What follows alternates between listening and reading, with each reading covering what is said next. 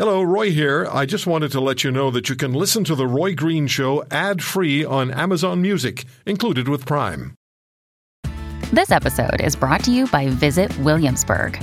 In Williamsburg, Virginia, there's never too much of a good thing. Whether you're a foodie, a golfer, a history buff, a shopaholic, an outdoor enthusiast, or a thrill seeker, you'll find what you came for here and more. So ask yourself, what is it you want?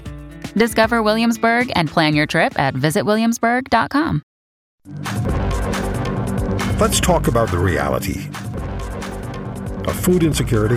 Let's talk about the reality of people who depend on the generosity of their fellow Canadians. And I'm talking about food banks. Let's talk about the situation facing Canada's hungry.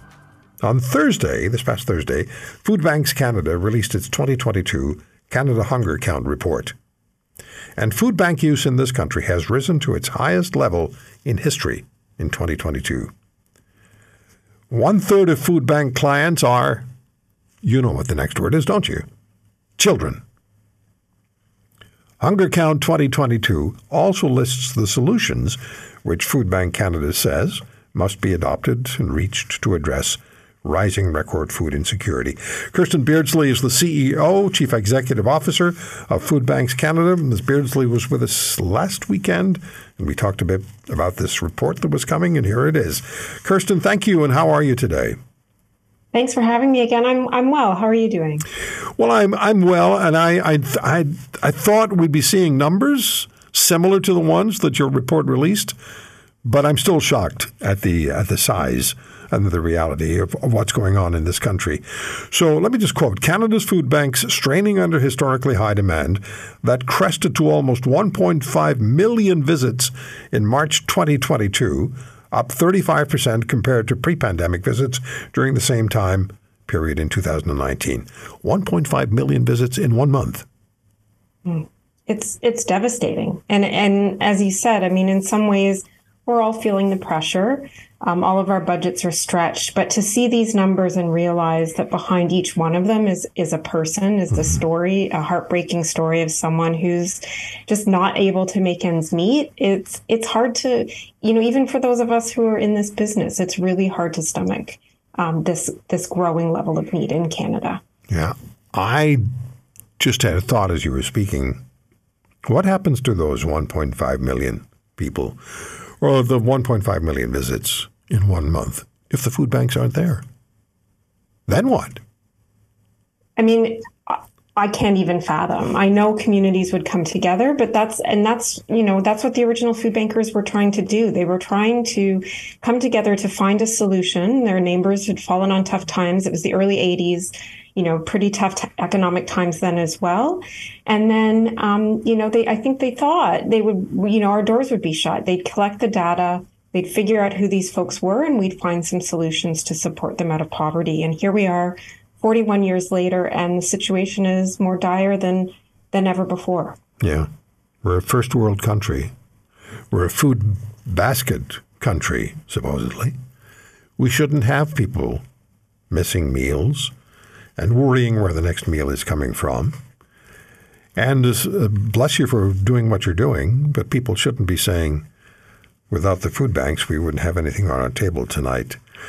Um, so, food bank clients who reported employment as their main source of income increased to 14.1% versus 12.5% in 2021. So, employed people making a living, making a salary, earning a salary, they represent 14% of your clients.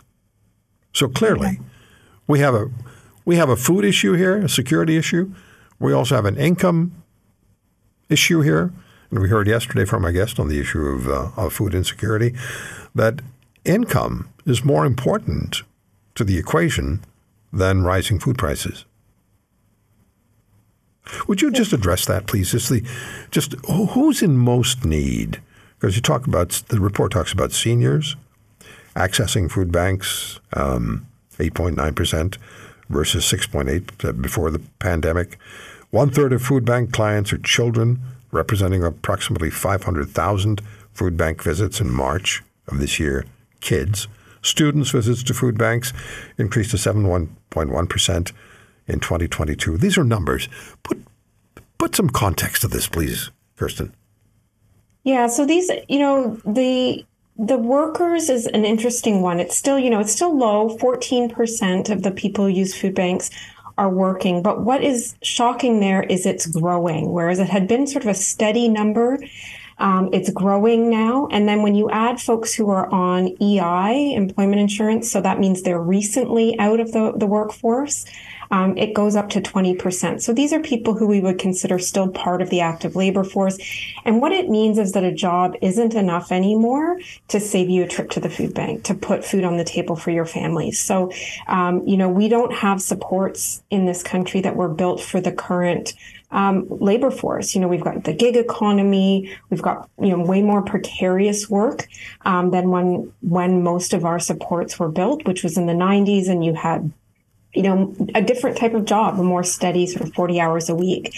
So we need to figure out solutions, in particular reforms to EI that will help people get back on their feet so that losing your job doesn't mean you're going to have to, you know, rely on the food bank and no one who is employed should be going to the food bank. And that's that's simply the reality. And the other one you mentioned is seniors. So it makes sense. It's an income equation but we're also focused on the affordability side of the equation as well because you know you've got seniors who are on fixed incomes and prior to the pandemic probably were making it work paying whether that's a mortgage or rent you know, paying their utilities, putting food on the table, and they simply aren't able to do that anymore. So incomes aren't keeping pace with the growing costs. And I mean, no one wants more seniors having to make that trip to the food bank. So we need to find solutions that allow them to, whether that's bringing, you know, affordable housing, some some rent relief into people's bank accounts, or bringing up those fixed incomes. We need to find solutions.